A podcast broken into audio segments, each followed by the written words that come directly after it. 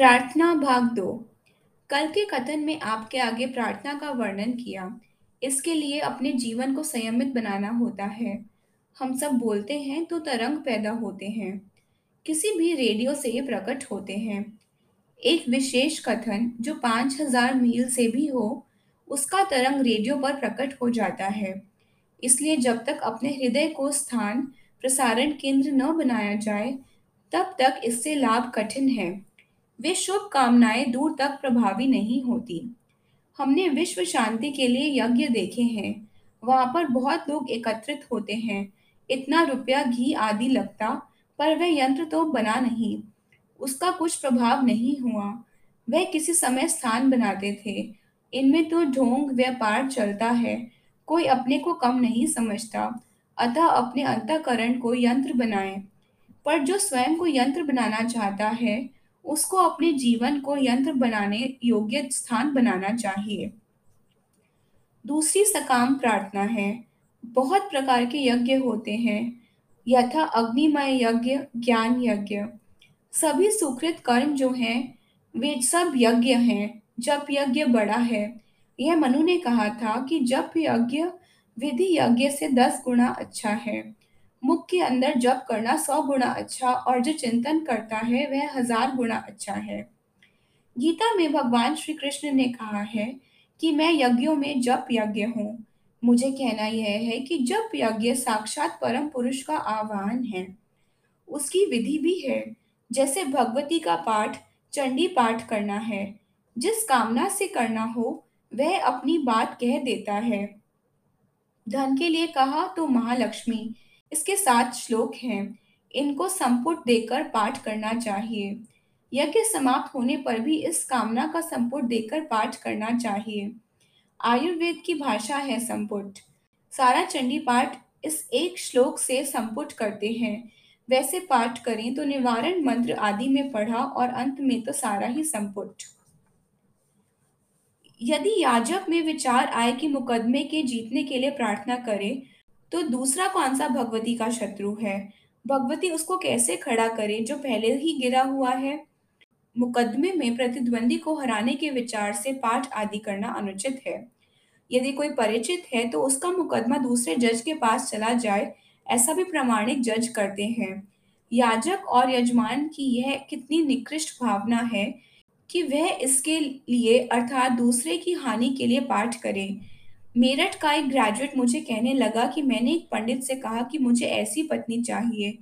शिव मंदिर में वह एक लाख का जाप करने के लिए बैठता। तो उसको यह पता नहीं कि इसमें संसार सागर तारने वाली शक्ति है। कई दिनों के बाद शिवजी की पिंडी के पास सांप आया, वह उस पर लपका। अंत क्या हुआ? धक्के लगे। लड़की वालों ने अपमान किया। वह मेरे सामने रोया। इतना ही धन्य हुआ। तो यह कितनी मति की हीनता है। सकाम यज्ञों में भी सोचना होता है कि वह कामना भद्र भी है या नहीं। यदि यह ना सोचा जाए तो देवता को क्या पड़ी है कि वह आपके लिए दौड़ पड़े। झूठे काम के लिए यदि हम भी किसी से कहें तो कोई नहीं चलेंगे। मुझे कहना यह था कि सकाम प्रार्थना भी भद्र कार्य के लिए ही होनी चाहिए। यदि कोई कोई भी अभद्र कामना के लिए प्रार्थना करना अनुचित है। यदि कोई पत्नी अपनी पति की चारपाई के पाई के पास बैठकर उसके स्वास्थ्य लाभ के लिए प्रार्थना करती है तो उसमें कोई दोष नहीं। ऐसे ही माता बच्चे के लिए बह, बहन बहन के लिए बंधुओं के लिए कामना करने में कोई दोष नहीं। पहले कामना मन में धारण करके फिर नमस्कार करके जब प्रारंभ कर दें। सब प्रकार के मंत्र प्रचलित हैं। राम नाम का भी जप चलता है। मुझे एक पंडित ने कहा उसको टाइफाइड या किसी प्रकार का बुखार था। वह अस्पताल पहुँचा दिया गया। वह भ्रमशील था। उसे अन्य मंत्र तो जपने का साहस हुआ नहीं। राम नाम जपा, फिर बुखार कम हो गया, क्योंकि उसकी अश्रुपूर्ण तीव्र भावना थी।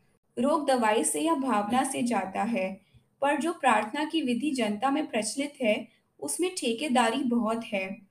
आप करें तो कल्याण होगा, अन्यथा आप और बीवी, जो क्लब और हास विलास में लीन अथवा अनाप शनाप करते जाएँ और पंडित बैठा हो जप के लिए तो इससे कोई लाभ नहीं है। भावना पूर्ण होकर प्रार्थना स्वयं करनी चाहिए। यजमान स्वयं इतने दिन व्रत बंधन में ओज चरित्र से रहे। यह परिस्थिति बनाई जाए। अब मेरी कामना यह है कि मैं बहनों और भाइयों से कहूँ कि वे प्रार्थना भी किया करें। भावों को अच्छा बनाए और समझे कि बिजली की बैटरी में धारा बांधी गई है। देव तो भावना में विराजमान है। मंत्र देवता है।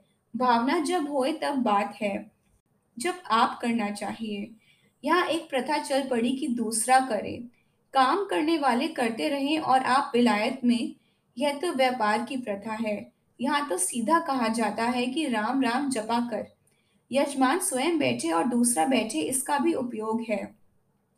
यह संभावित है कि इससे भी अच्छे तरंग होएँ, पर अपने इष्ट देव को तो आप ही जपना चाहिए। तो जपना, फिर फल निकलना। संतों ने सभी बखेड़े हटा दिए, बस राम नाम जपो। कई लड़के कहते हैं कि पर्चे कठिन होते हैं। मैंने कहा कि राम राम जपा करें, जो कुछ आ जाए लिख देवें। मैं तो कुछ जानता नहीं, यह सब बातें संतों ने कही हैं। संत लोग भगवान को बुलाते रहे हैं। मुझे ऐसा प्रतीत होता है कि भक्त का हृदय शुद्ध हो तो भगवत कला अवतरित होती है। यह भगवत कला अलौकिक है। हम तो कला का ही आना मानते हैं। दास भाव से यह भगवत कला ग्रहण होती है।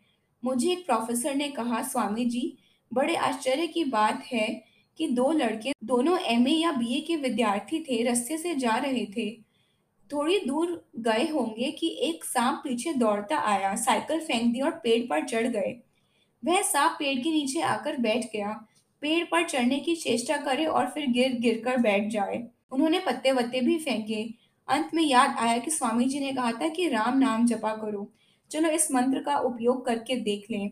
राम नाम जपो और फिर आँखें खोलकर देखा तो वह सांप वहाँ नहीं था।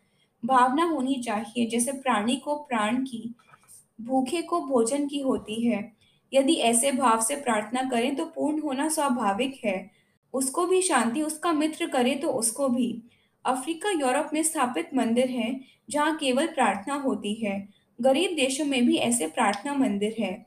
इस बात का विचार रखकर कि मैं संकट निवारण के लिए प्रार्थना कर रहा हूँ, प्रार्थना करें।